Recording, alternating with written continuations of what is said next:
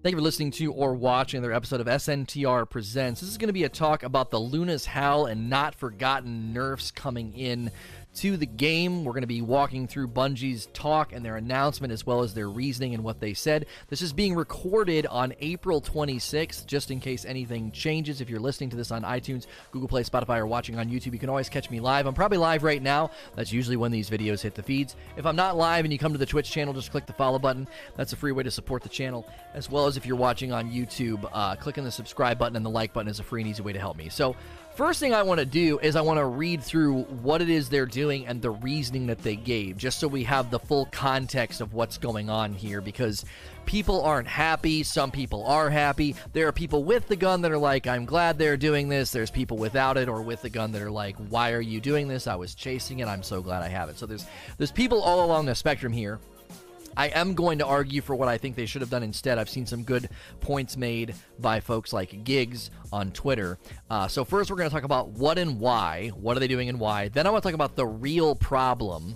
The real problem. There's bigger issues going on here than just these two particular guns. And then lastly, I think this is a big misstep. I don't think this was the right call. So first, I'm going to read to you from their TWAB. TWAB stands for This Week at Bungie. This is from their blog post. The dev team said, we wanted to give you a preview of some plans we have to balance Luna's Howl and Not Forgotten in Season of Opulence. After significant amounts of feedback, internal discussion, and playtesting, we have decided to adjust how these hand cannons work. For some players, these weapons can represent a significant investment of time and the personal improvement needed to acquire them.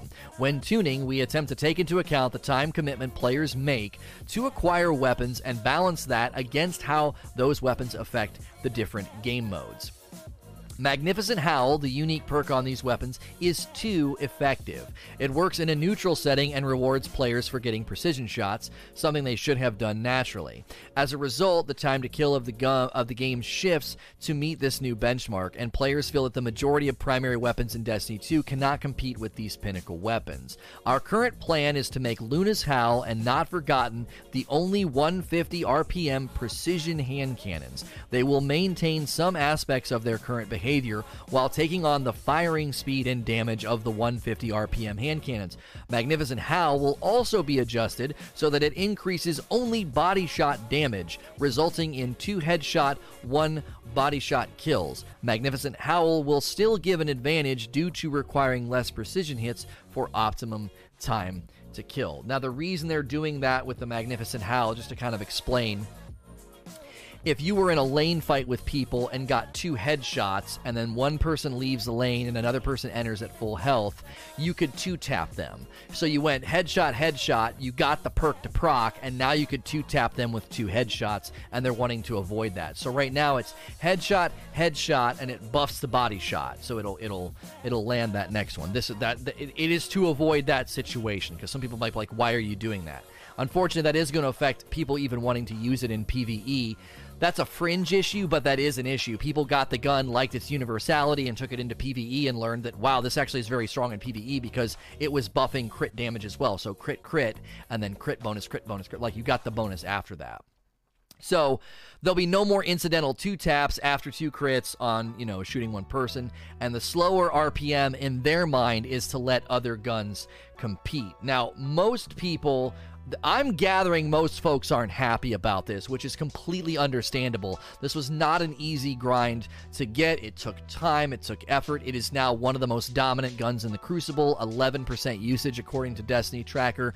Now, there's other stats on other sites. You go into Rumble on console, and it's the most commonly used weapon, really, really high percentage. But then Ace of Spades is more common in Rumble on PC. Now, that's linked to one of the main issues and one of the main debate points that needs to be made here. So let's talk about the real problem.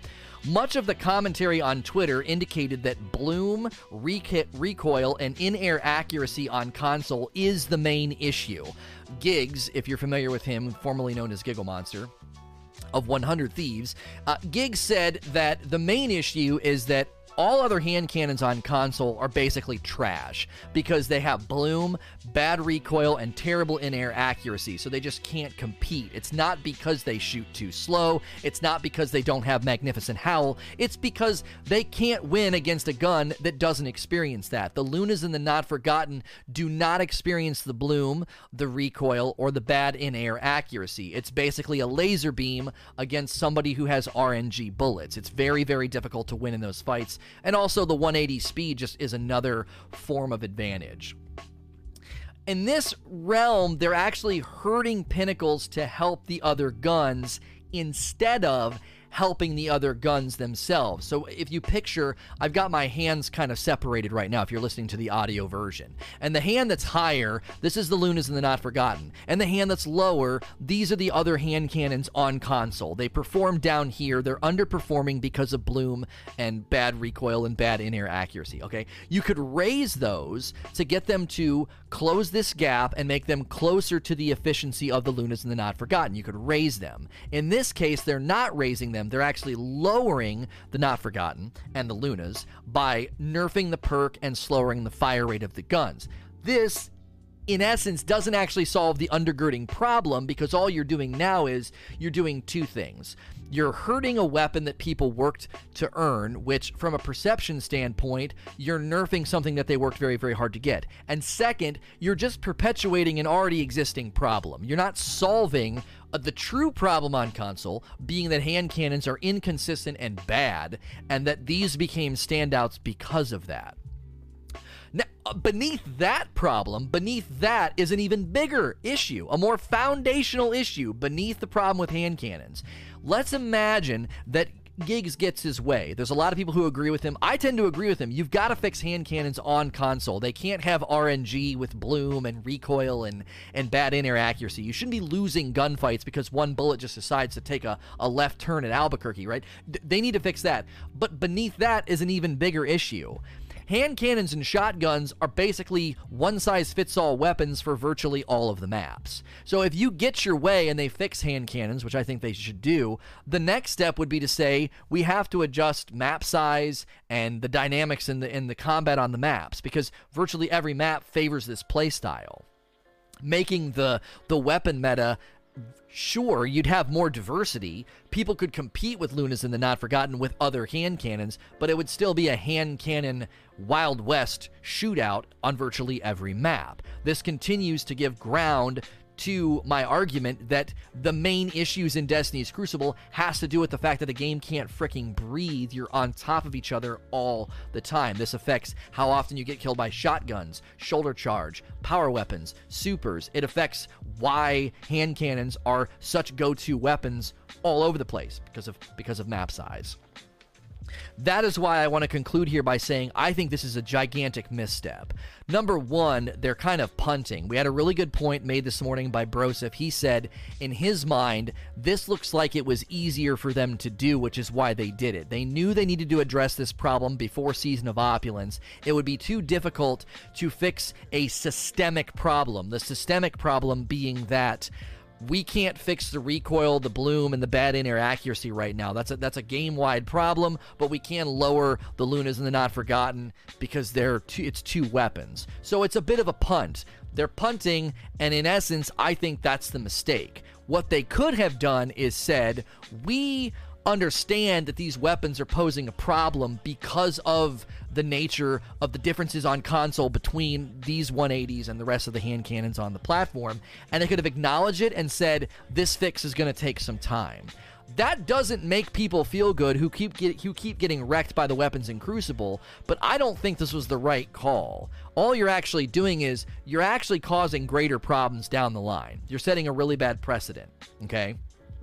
This makes any pinnacle PvP weapon less inviting in the future. Is the Recluse next, right? That's the question people are going to be asking. What is my precious Recluse next? Is it on the chopping block? Is the pinnacle weapon for PvP that you introduce in Season of Opulence, is it potentially going to get hurt a couple months later? Like, you are setting a bad precedent for all future pinnacle weapon incentives in the Crucible. This is adding insult to injury because this is the only thing Crucible players have gotten since Forsaken came out, right? the Claymore and the Mountaintop weren't that good. This is they finally get something really dope. They've not been giving you maps or anything. They've not been giving you content. This weapon finally lands, and it's getting nerfed. Now, some people have speculated it's actually going to make these guns stronger, but we'll have to wait and see. It's a perception, though, right? You're perceiving that they're hurting your weapon. So this adds insult to injury because the Crucible's been dying for updates and content, and this is what they decide to do. Now, I will concede and admit it is a challenge to motivate PvP players without a great weapon. You're not going to motivate a PvP player with a mediocre weapon. That's going to be like, what the frick? This doesn't even seem like that good of a weapon. This motivated people to chase it because the weapons were so strong. But when you do that, you've just introduced a great weapon into the Crucible that becomes the dominant weapon in the meta, and it starts to become the go-to weapon. This is a significant challenge. How do they introduce a really strong weapon to motivate you to chase it without creating a tipping point in the Crucible? It's almost impossible. If they create a weapon that's mediocre, it's not incentive. Nobody's going to really chase it or care, or they're going to get it and feel like, well, this is dumb. This isn't very good. There's better weapons I can get elsewhere. If they make it really good, it becomes meta. It dominates. It becomes what everybody wants, what everybody uses. Bungie needs to create power while keeping said power in check, which isn't easy. I'm going to continue to bang on my drum and say, you've really got to let the game breathe. These weapons could be dominant and they could be strong. They would feel less one-size-fits-all. They would feel less universally efficacious if the maps were bigger, if there were different ways to play, if there were lanes of engagement where you really wanted scouts and snipers, lanes of engagement where shotguns and hand cannons got their footing. You would have to play in a specific way and take certain approaches and playstyle decisions that would influence you maybe changing your loadout depending on the map, maybe changing your playstyle, maybe chasing different guns. Right now, you're always on top of each other. These guns will continue to pose a problem because that'll be what everybody uses, and I don't think the Crucible is going to feel better until they pivot away from the small map, radar range. You're always on top of each other. You always know where everybody is. This is one more symptom of that larger undergirding problem that they're still not free of. You got small maps with 12 people running around. Hand cannons aren't going away. Even if they fix the base level problem, this is going to continue to be a discussion that we have. So feel free to disagree with me in the comments. We're going to do Q&A now. If you're listening to this on iTunes, Google Play, Spotify, or watching on YouTube, you can always catch me live, twitch.tv/saynotorage. As with all my content, appreciate you listening and watching. Please like, share, and subscribe. Thank you for listening to or watching another episode of SNTR Presents. This is going to be a question and answer session that followed my talk about the Luna's Howl and the Not Forgotten getting nerfed down to 150 RPM hand cannons is having their perk Magnificent Howl toned down. If you're listening to this on iTunes, Google Play, Spotify, or watching on YouTube, you can always catch me live, twitch.tv/saynotorage. I'm probably live right now when this hits the feeds. This is being recorded on April 26th, so I may say things that are inaccurate with time. If you read a blog post or Bungie changes something, this was being recorded live on stream on April the 26th, 2019. So let me jump right into the questions. I've been leaning away from doing gameplay while doing the questions because I feel like it hurts the answers and kind of stretches things out, and I get kind of confused and lose my train of thought. And so I feel like the quality's been better when I just kind of sit in orbit. I know that's not as interesting as watching gameplay, but I want the answers to be better, and I feel like the people get we get better response when I do this. So Casual Gamer, thank you for the 6 months of subs. That's a purple badge. Welcome back. So first question is from Wolverine 60 FPS. Do you think the public outcry or outroar will make Bungie retract their plans and reapproach a more fitting nerf? I mean, I felt that Giggs gave good feedback. I don't think they can do what he's asking them to do, though, at least not in short order. He indicated that the main issue is that on console, hand cannons that are not the Lunas and Not Forgotten, so basically all other hand cannons, suffer from bloom, recoil, and in-air accuracy that's bad. So those guns just can't compete with the Lunas and the Not Forgotten that have no bloom, great recoil, and really good in-air accuracy. So there's the playing field is spread not necessarily because Lunas and Not Forgotten are pinnacle weapons with, you know, Magnificent Howl. It's because the guns themselves don't perform in the same way.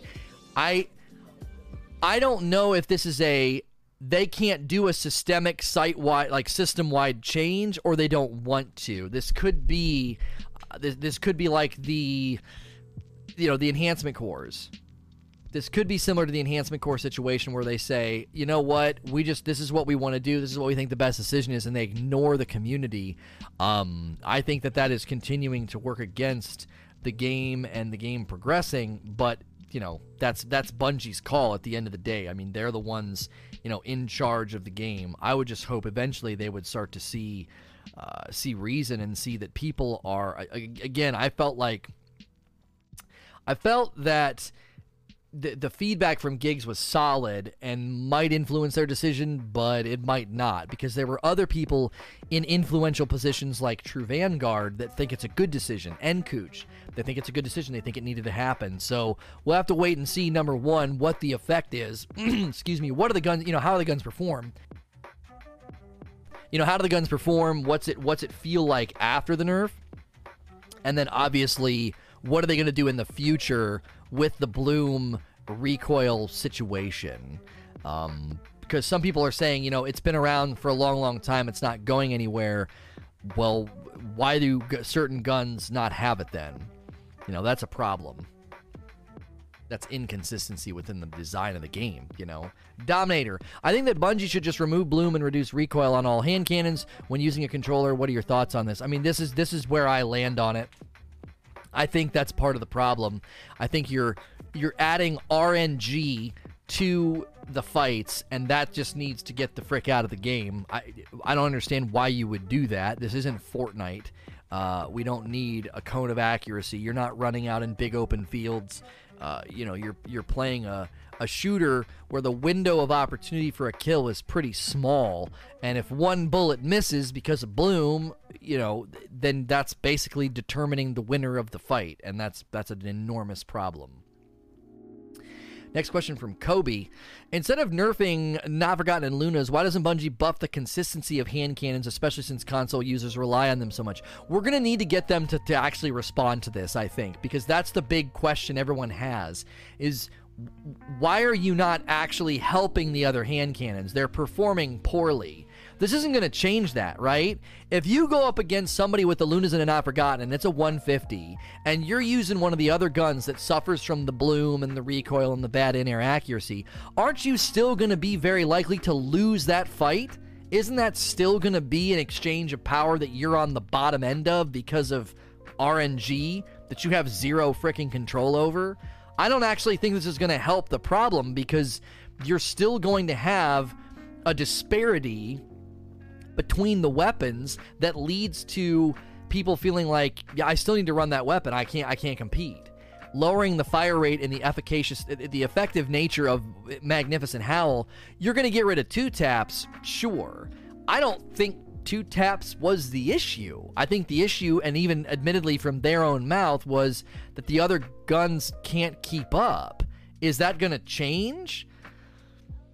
Now, somebody in chat saying not if you're using 180s, but doesn't a 180 still suffer from this problem? Or are people going to be able to use a service revolver and outgun somebody with a Luna's Howl and Not Forgotten? Like, that's the big question. The Trust is a 180, and the service revolver from the Vanguard is a 180. Are those weapons going to be able to flourish now on console? Because 180s do not suffer from those issues, but without Mag Howl, 180s 4-tap. Okay, so there you go. That's one of the reasons. Okay, well, 180s, I still think then you'll probably see Service Revolver rise, but if it's still a 4-tap without Kill Clip, then I don't know if you're going to see Service Revolver become meta. We're just going to have to wait and see, because if you can still 3-tap with the Lunas and a Not Forgotten, you go head-head body, or head-head-head, then I would think that they would still be dominant and better than most of the hand cannons that suffer from the other problems that we've outlined. Aaron says, do you think they should make Luna's Not Forgotten exotic weapons? I don't think this gets at the problem at all, because you could still run a Not Forgotten and a Dustrock Blues and a Hammerhead, and you would be still right in line with weapons that do everything you need them to do. You know, Ecow says, do you think if the Luna's Howl Not Forgotten nerf could have been because of how viable next season pinnacle weapons will be, what archetypes would you guess that are coming next? Well, they did a pulse rifle, they did a grenade launcher, and they did hand cannons and an SMG. So I would think maybe scouts are terrible. So auto rifle maybe? I don't know how you would... A pinnacle auto rifle could be the pivot because they're trying to open up the mid-range. Maybe in their own private testing, they found that this new auto rifle can't keep up with the Lunas and the Not Forgotten. And obviously they're saying it's, you know, it's because of the hand cannons. But if they're trying to introduce another mid-range pinnacle, you know, gun like an auto rifle, I think that could be one of the reasons they're doing this. Now, if it's a sniper, some people in chat are saying they need to do a sniper. If they do a sniper or a scout, that's not going to hold any bearing in this equation because snipers and scouts have to be used at such far range. That's not when you're really getting in a shootout with the Lunas and a Not Forgotten. There's also just not a lot of lanes and opportunity for scouts and snipers to shine. You really got to push the issue with the sniper, and flinch is an issue. Scouts just don't have really any play right now unless it's a very specific map and you play in a very specific way. And even then it's difficult because if you get disrupted from your position that is working, most of the rest of the map design is going to grate against you running around with a scout rifle. I know folks are using Recluse and snipers, but again, I don't think there's a ton of space for that kind of long range. I would think, given the map design now and the meta that they've established, which is hand cannon shotguns, I would imagine they do a pinnacle auto rifle. Dylan, how did you get into Destiny? I got really, really into Borderlands because I loved Diablo. I loved chasing loot. I remember the first time I saw a clip of Borderlands. It was the very beginning before you're into Firestone, and I saw a guy using a pistol with a scope on it, and he was shooting enemies and getting numbers to pop up. And then they opened a chest and there were guns inside, and I was like, I have to play that game. It was Diablo with guns, is how it was being described in the tweet or the blog post. Whatever I saw, the news article, you know, Gearbox introduces Diablo with guns was essentially what it was called. And when I watched the footage, I was like, I have to play that. So Borderlands is still my favorite franchise. Borderlands 2 is still my favorite game. Played the ever-loving snot out of all those games. And then when I heard about a game called Defiance and I heard about a game called Destiny, I was very, very intrigued and interested because I love shooters, because I grew up on Quake 2, Quake 3, Call of Duty, Unreal Tournament, you know, Gears of War. I grew up on shooters, and I grew up on games like Diablo 1, 2, and 3 where I'm chasing loot, so that the combination of the two was just a match made in heaven. That's how I got into Destiny. The first time I saw a Warlock do a Nova Bomb, I was like, I have to play that game. The guy runs out, he Nova Bombs a Walker tank, and I was like, this game looks unbelievably cool, and I'm a day one beta player, and I've, you know, never looked back. I've got the picture. I've got the picture somewhere. It pops up on my memories on Facebook every once in a while of the beta being installed on my Xbox. Like, freaking so long ago. It was really, really cool. I have footage somewhere from the beta of me playing PvP, and it says beta right on the overlay. I could record footage back then on the Xbox, and you could export it to YouTube.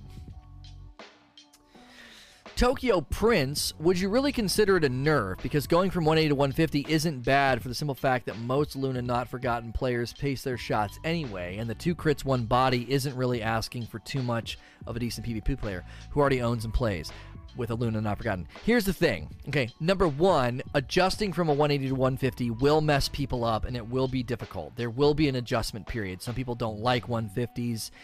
What you're saying is, oh, they pace their shots. Do they pace their shots to the in a way that's going to line up with the 150? Aren't you going to have to pace your shots with the 150, which means you're going to have to maybe shoot even slower? I don't know. I don't know if the pacing will line up, okay?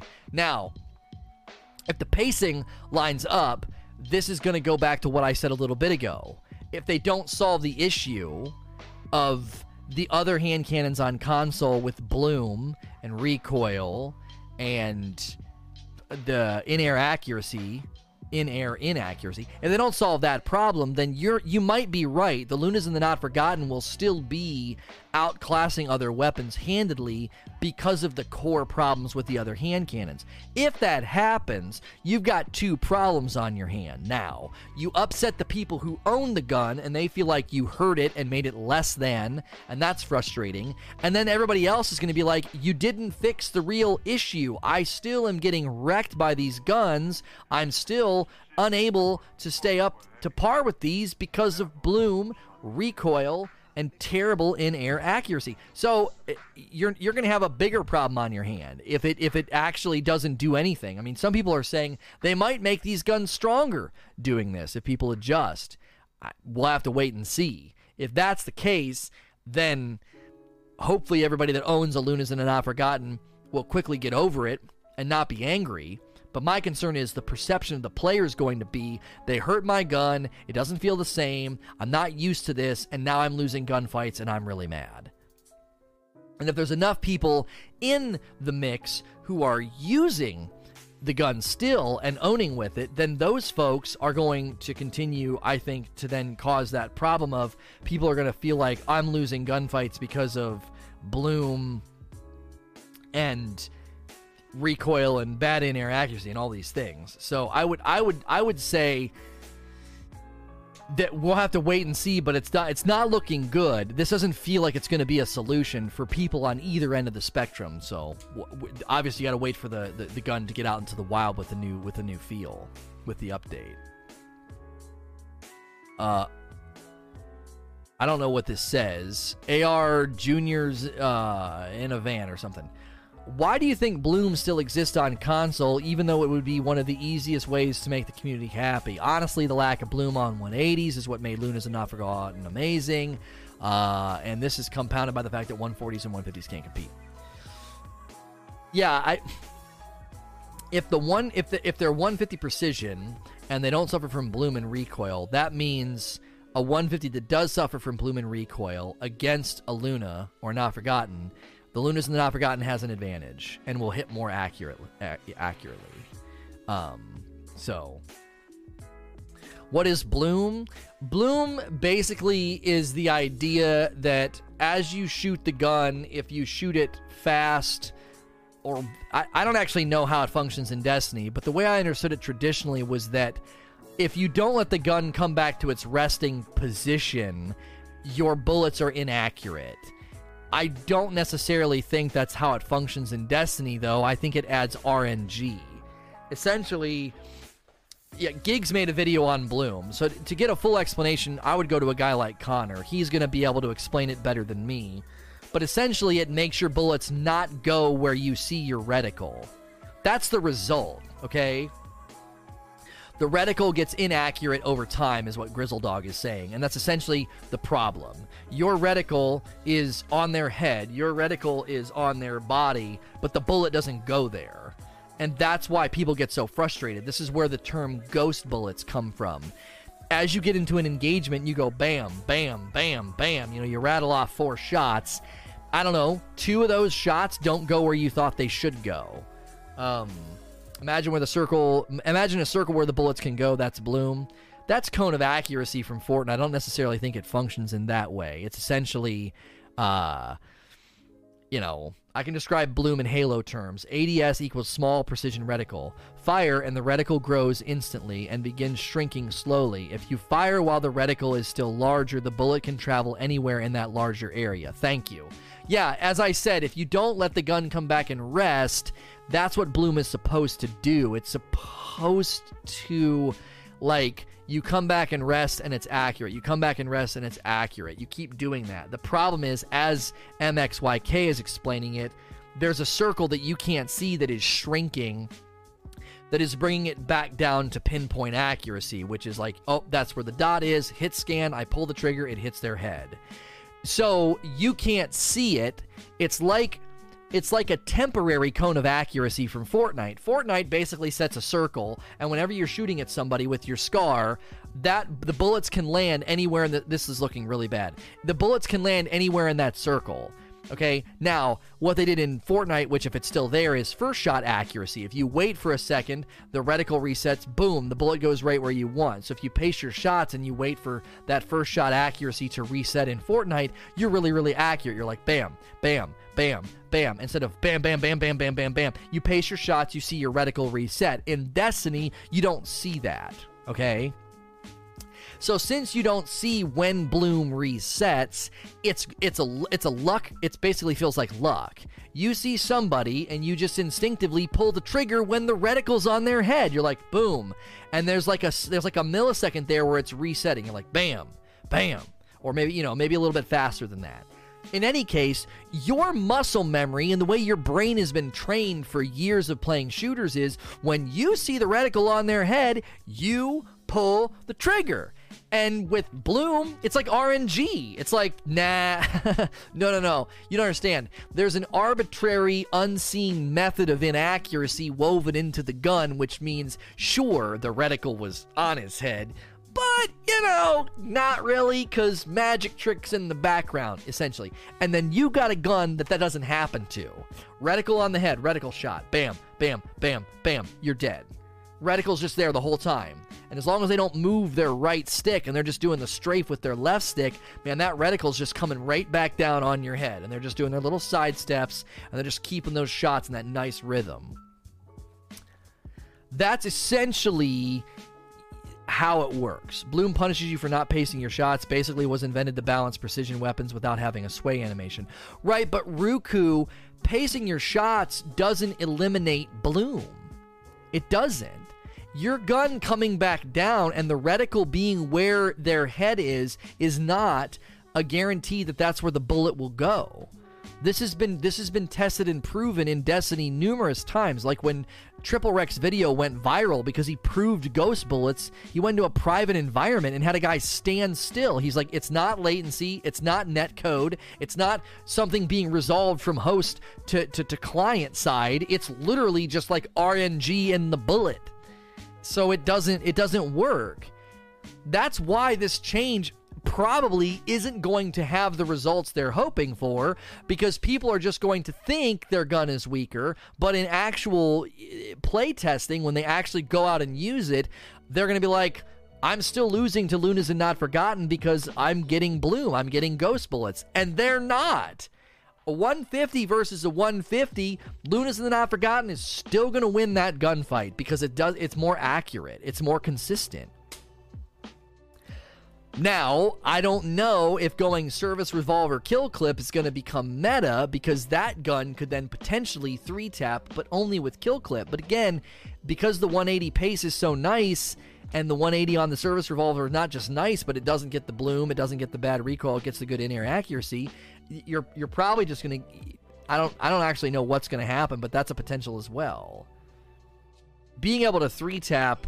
with a Magnificent Howl, though, I think is still going to keep people using Luna's and Not Forgotten. Contextual 3-tapping with a Service Revolver is probably not going to become meta. I wouldn't think so. But we'll have to wait and see. Service Revolver is a whole lot easier to obtain. You just need a ton of Vanguard tokens and just dump them into Zavala. J. Chris, do you feel that unfortunately politics is working its way into gaming for everything needs to be fair? I don't think this has anything to do with politics, homie. Balancing games has been a debate that's been going on since the first time players played Call of Duty. I mean, everybody running one gun because it's the best and other guns not being good. This is not a new conversation. Murph Dog, what are your thoughts on if Bungie actually brought back Gjallarhorn? First time asking here on stream. Well, thanks for the question. I actually think Gjallarhorn's coming back in the next annual pass. I think they're going to use it. They may hold on to it, but I think annual pass 2.0 that's going to start September this year will at some point contain the Gjallarhorn. That has been my prediction. They know the power and the marketability of that gun, and they're going to save it. They might not use it this September. I think this September is going to be sizable enough to make people feel like it's a DLC kickoff to the annual pass instead of a Comet DLC. It'll feel like a DLC springboard. But then Galley's going to come in later. Maybe Galley will come in at the end or the middle. I think it's more likely for Gjallarhorn to show up then, because the middle could be the weak point in the annual pass again, and then maybe they want to put it there. Maybe they want to put it at the end of the next annual pass to rejuvenate the player base again, because they're going to start marketing whatever they're doing in September of 2020. That's been my prediction. So, yeah, and then they'll nerf Gjallarhorn. They'll let us play with it for a couple months, and then they'll nerf it. Krios Rising. Do you think that Bungie will listen to the feedback and adjust the change? I have no idea. The fact that they responded to Giggs is a sliver of hope, but people complained about enhancement cores at the end of Forsaken and during Forsaken. They complained about them during Black Armory. They complained about them in Season of the Drifter. 3 times the community fever pitch on enhancement cores got so loud that Bungie had to respond, and they didn't fricking do anything. So Ecal says, a bit off topic, Gambit Prime question. Should going through the invasion portal make you an HVT with a 20 mote bounty? Killing Guardians drops your bounty by 5. Gives incentive to hunt the invader without the fear of losing too many motes. I don't know if this really solves a problem. Basically what you're doing is you're saying, well, if you go over, you run the risk of feeding them motes. I don't dislike your idea, but I don't know if it would solve anything. The main issue with Gambit and Gambit Prime is that First Invade is insanely influential. Now, if you're going to argue that, yes, it's influential, but now it's risky. If you go over and die, you just fed them a bunch of motes. With the full set invade armor sets, locking the bank and people just kind of hiding, the time loss hunting down the invader might not be worth any amount of motes that you get, because it happened to us the other day. I was just playing for a bounty because I was working on the Delirium, and once I got this bounty done, I was going to be able to do the rest of the bounties outside of Gambit to finish my infamy reset to get the Delirium. Okay, so the game that I was in, a guy invaded and he locked our bank as soon as he came over, and he killed me. There was latency in the game. I go to bank my motes, nothing happens, it just sits there. I'm like, what's going on? And then all of a sudden, a blocker comes over, and I'm like, oh, cool, latency. Bank goes down, he invades. So we kill the blocker, the bank stays down because he just invaded. So he kills me. I just lost 15 motes, okay? Then he killed somebody else, and then they lost motes.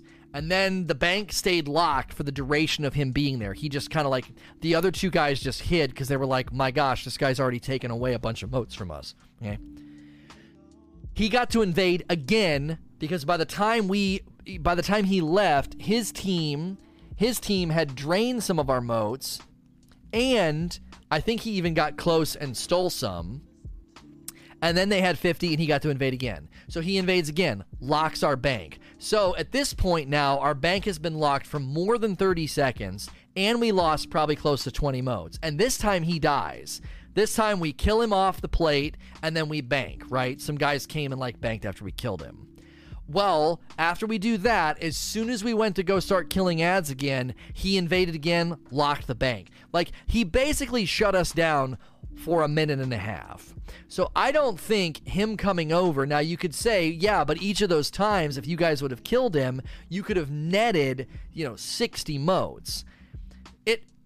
It still slows you down significantly. So even if we kill him and we earn back some of the motes we lost, or we earn back some of the time that we lost by chasing him down and not killing ads, it still is a snowball effect because you're being distracted, slowed down, and stopped while the other team is screaming towards summoning their primeval. That's the main issue, is it's a race, and one team can trip up the other team so early, right? So early in the game to where they just blast away. You got to remember, too, the invader has wall hacks. He has an overshield. He shuts down your bank if he's got a full set. The blockers, if there's 2 of them, start draining your motes. And he can hide and just watch the bank. And then if you come try and kill those blockers, you're exposed. You're going to die. Like, it's just a snowball of a game mode. I, I don't think your idea is bad, but I don't think it gets at the real foundational core problem of invasion is so influential, it determines so much. Getting 20 motes from that kill probably ain't going to change the flow.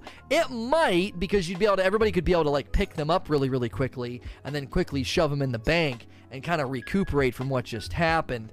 I don't know. They'd have to test it out. I think at a ground level, Gambit is just a flawed game mode. It's a severely flawed game mode. I can't see it ever getting really competitive or really in a good place because of the nature of how it's just been designed from the ground up. Matrix. As a mouse and keyboard player, this change looks really attractive, but do you think it will drive more console players out of PvP? It looks like this nerf was specifically targeted at consoles. I don't understand. No, it's not targeted at consoles because it's not helping the main issue on consoles. Consoles struggle to fight against Luna's and Not Forgotten because of Bloom, because of Bloom and inaccuracy and recoil. Your feelings, while valid, are the minority? No. Completely and utterly factually incorrect, Freight Train. I can prove to you undeniable proof that Gambit Prime is the lowest engaged with, least liked content in Destiny. You are wrong, and I am right. It's a flawed game mode, and the minority engages with it. A significant minority. And the people, okay, the people that are playing Gambit have basically just siphoned off of Crucible. They've not siphoned off of PvE. They've siphoned off of Crucible. It is not, I am not in the minority on the dislike of Gambit. I am in the majority. The player base numbers have backed me for months on this issue. So, is there a tracker for Gambit now? Yes, if you go to Destiny Tracker, it shows you a Crucible number. You know, 400 and something thousand players. Then, you go to Guardian GG, and it gives you the true Crucible numbers with no Gambit. 270 something thousand. So there's like 150,000 people playing Gambit in a given day. That's compared to, on average, 500 to 600,000 playing PvE and the 250 to 300,000 playing Crucible. So if you stack it, it's like PvE has the most, then Crucible, then Gambit way down here has the least. And that number for Gambit continues to go down. Why? It's becoming less necessary. People were more than likely playing with it initially because of the milestones and the trying to get max level, but the further they get away from wanting to get the delirium and the further they get away from needing milestones, the lower the engagement goes. What does that prove? Gambit's draw is only at its highest when infamy is either giving you tons of infamy or people are going for the milestones or the delirium. As soon as those things stop being motivators, the engagement goes down. Like, the ratio of Gambit engagement is way down there. Now, I'm not saying that makes it a failure. They certainly have captured some people to the game mode. There are people playing it with regularity. But again, we just don't know the motivation of why people are going in there. If the numbers are that low, 150,000 people... Once you subtract people from there that don't really want to go in, they're only going in for delirium or they're only going in for milestones. Once you subtract those, how many people are truly left? How many people out of that 150,000 a day are true, genuine lovers of Gambit? I don't know. I think it's low. I really do. I've never seen... If you make a video about it, I get like 80%... I get like... 80% agreement in the comments and like a 95% like ratio on the video. When I make a video about PvP, it's usually split down the middle. If I make a video about other issues, it's usually kind of split down the middle. The like ratio is usually pretty good, but the comments are usually split. Anytime I've made a video about Gambit, it's overwhelming how many people get on there and they're like, I agree with you. It's just like when I make videos about enhancement cores. If I make a video about enhancement core or leveling, 99 out of 100 people agree with me in the comments. When you do a video about Gambit and its problems and its flaws, even people that go in and say, I kind of like Gambit, but man, these issues make it hard to play. Even the people that have some level of affinity for Gambit tend to agree with me on the game's flaws.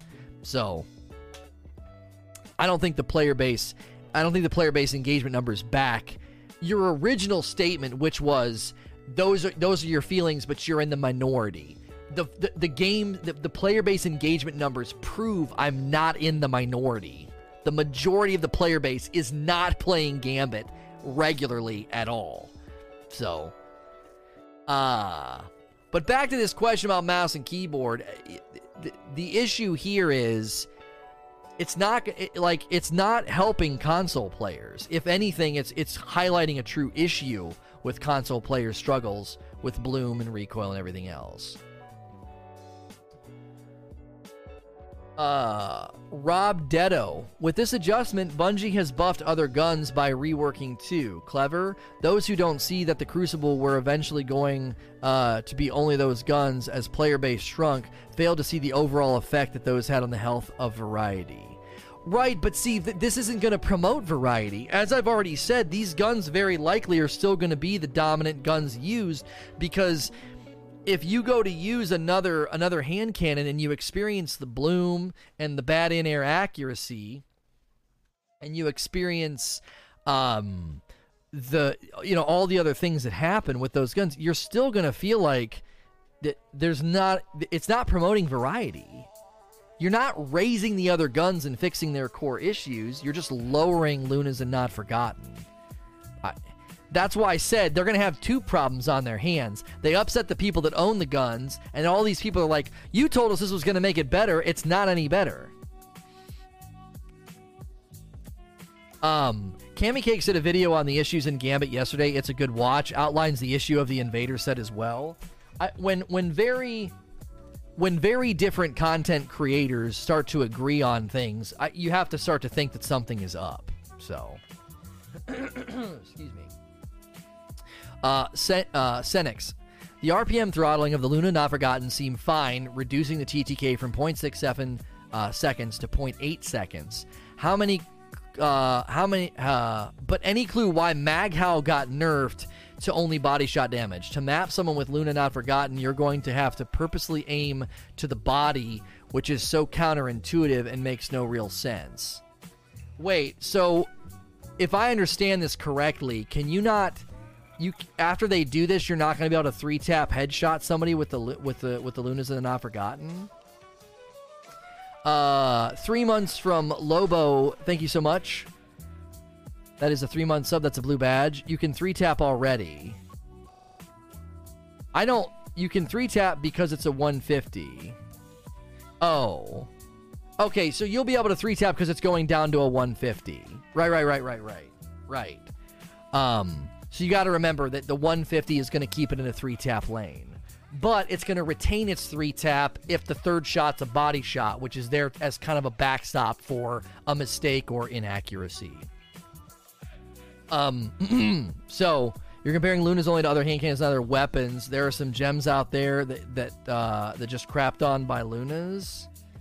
At this point, I think that's the main issue, though, is most maps just favor... As we said, most maps just seem to favor hand cannon and shotgun. It's retaining the 180 stats. No, it's not.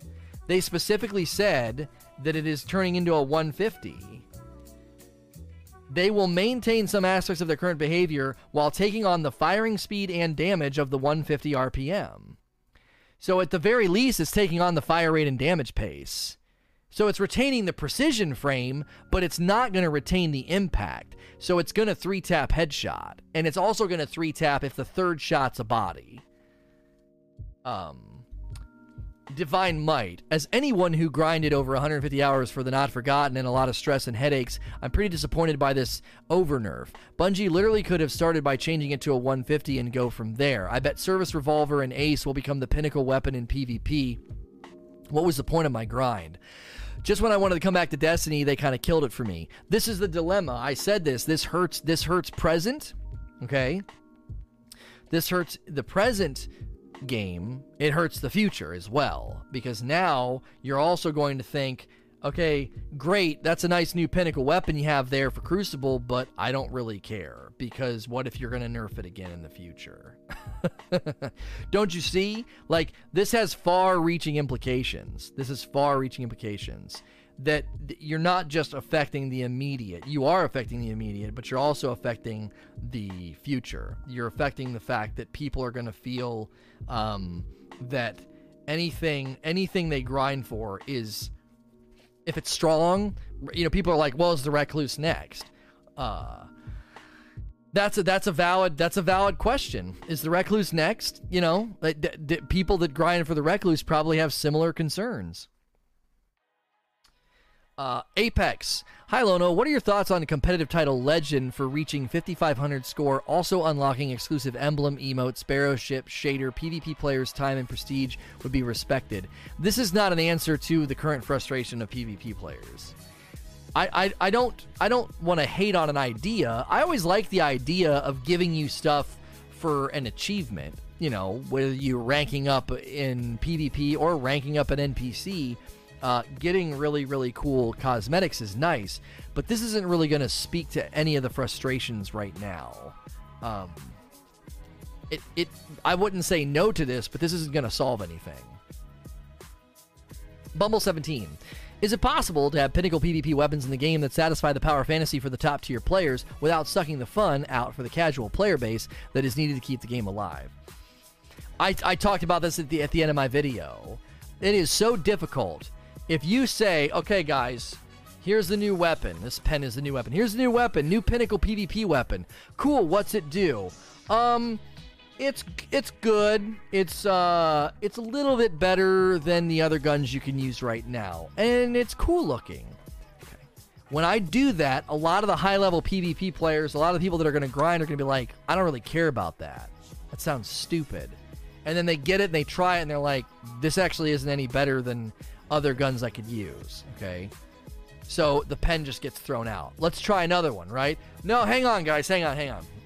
Okay. Season of Opulence. Here is your new pinnacle weapon. It's an auto rifle, and it just shreds. This auto rifle is insanely strong. It's going to make the Breakneck look like, you know, a piece of trash. People are like, oh my gosh, I want to get that. Everybody grinds for it. Everybody gets it. And then it becomes the dominant, silly, insane, strong weapon, and everyone complains. You can't win. In either scenario, you can't win. The closest they got to a system that worked were the adept weapons you got from Trials Lighthouse runs. Casuals could get the gun, feel pretty dope, get a doctrine, get a whatever, and then the guys that go to the Lighthouse get the adept version. And it's a different color, it's a little bit stronger, it's not game-breakingly stronger, it isn't a outlier. The Lunas and the Not Forgotten have become outliers because on console they don't suffer from the bloom, the recoil, and the in-air poor accuracy. So they become outliers. They break right outside that bell curve and they function in a way that other weapons don't. Adept weapons didn't do that. So that was the closest they came to getting it right. They created dope weapons. Everybody could get them. There was a slightly doper version that could be gotten from going flawless. Pinnacle weapons may need to fall into a similar lane. The Breakneck is basically just a much better version of the Hazard of the Cast, but it doesn't break anything. Now, you're not taking the Breakneck into PvP and really getting any leverage. Why? It's just really, really hard to beat people that are using hand cannons. Effective range of the auto rifle, you're just, the time it takes to kill somebody ain't going to keep up with somebody 3-tapping you with the 150 or 3-tapping you with the Lunas at the 180 because it's just so fast. You know, auto rifles are just going to, they're just, auto rifles may never be strong in PvP because if you make them too strong, everybody uses them and it's like this low skill ceiling, low you know, skill floor where everyone's just running around spraying.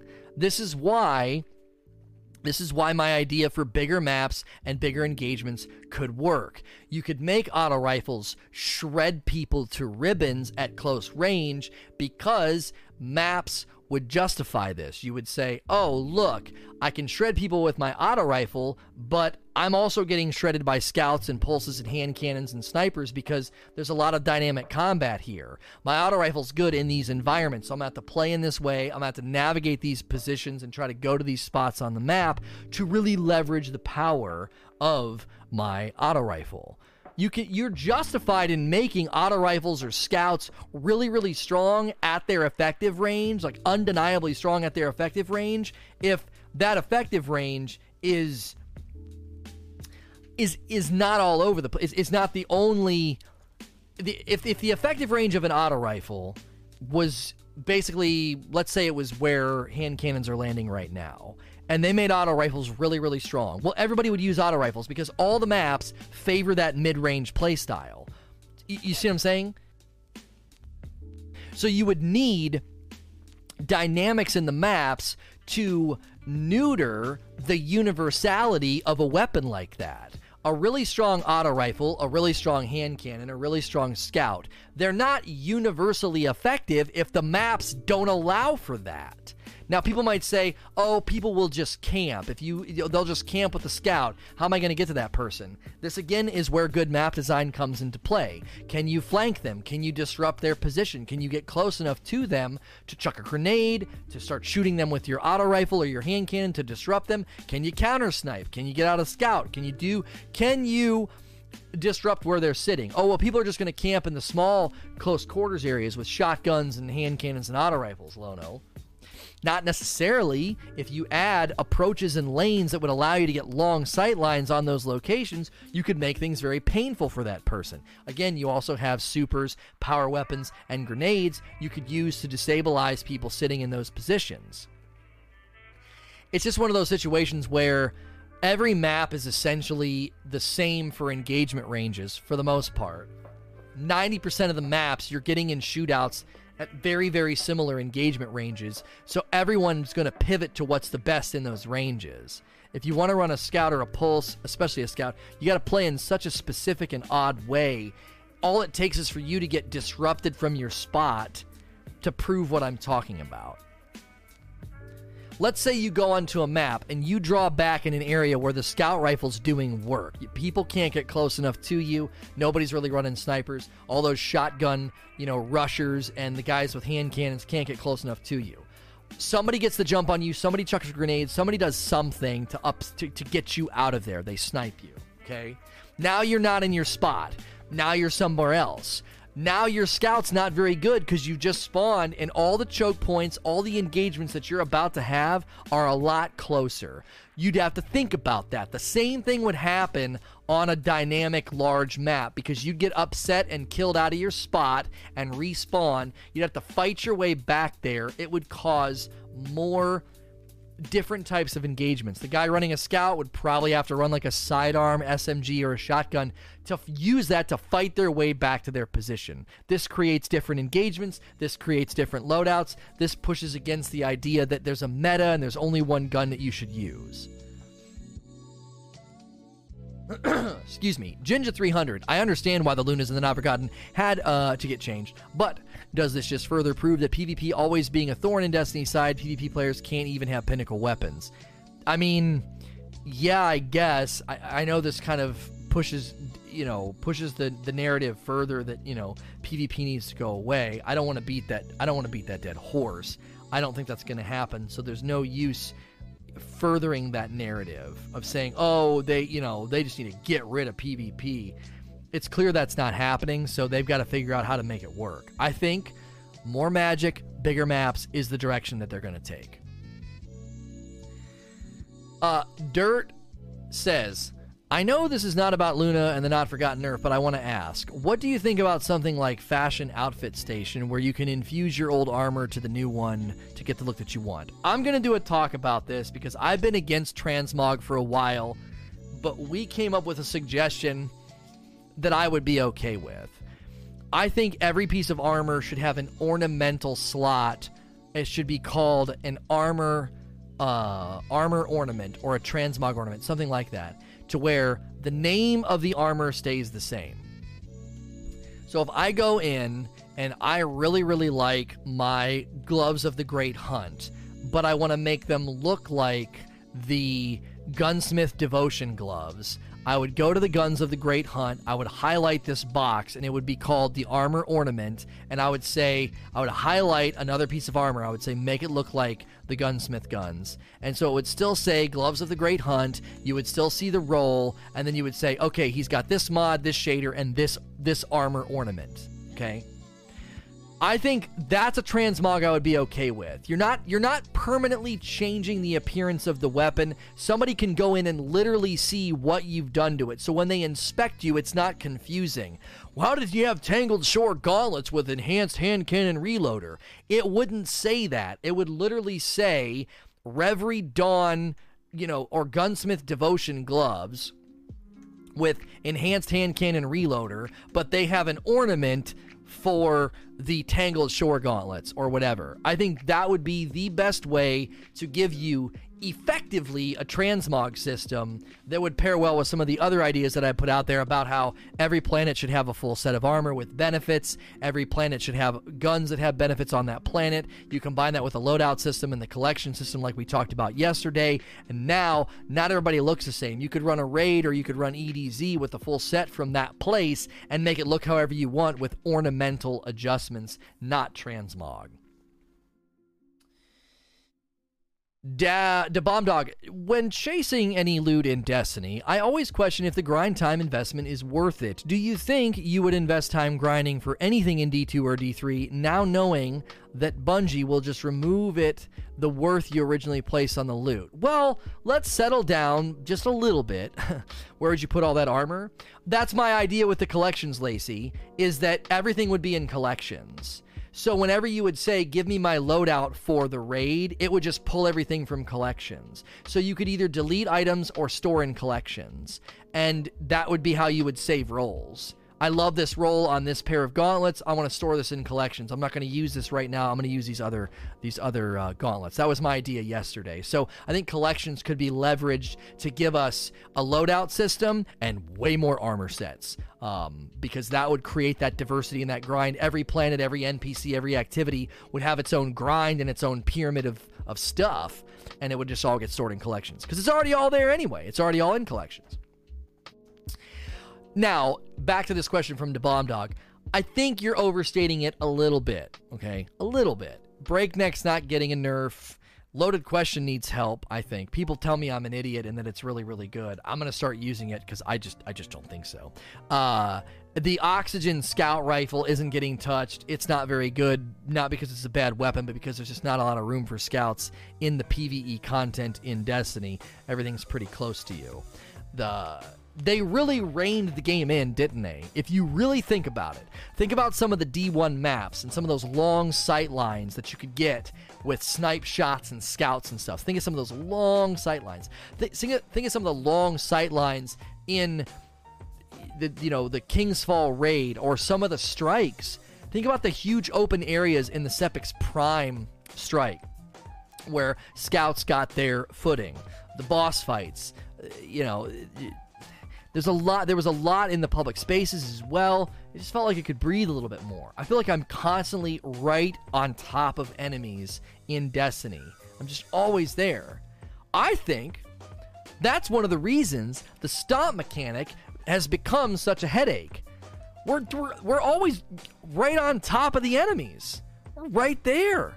Yeah, the moon had big open spaces and areas you could sit back and scout or snipe or lob rockets at a boss. Now it's like you're right on top of the boss, so just shove your shotgun right up their dadgum nose. So you're getting stomped and physicsed way more than we ever did in D1.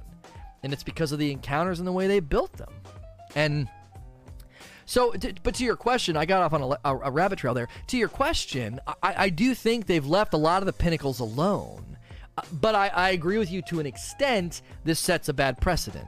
This sets a precedent of, why would I grind for that? You're probably just going to nerf it in the future. Is the Recluse next kind of a thing? You know, Rodeo Clowns with an entire year of subs. That's a bread badge. Thanks for keeping your primes up here. Patty Whack with 3 months. Welcome back. That's a blue badge. Thank you guys for keeping your subs here.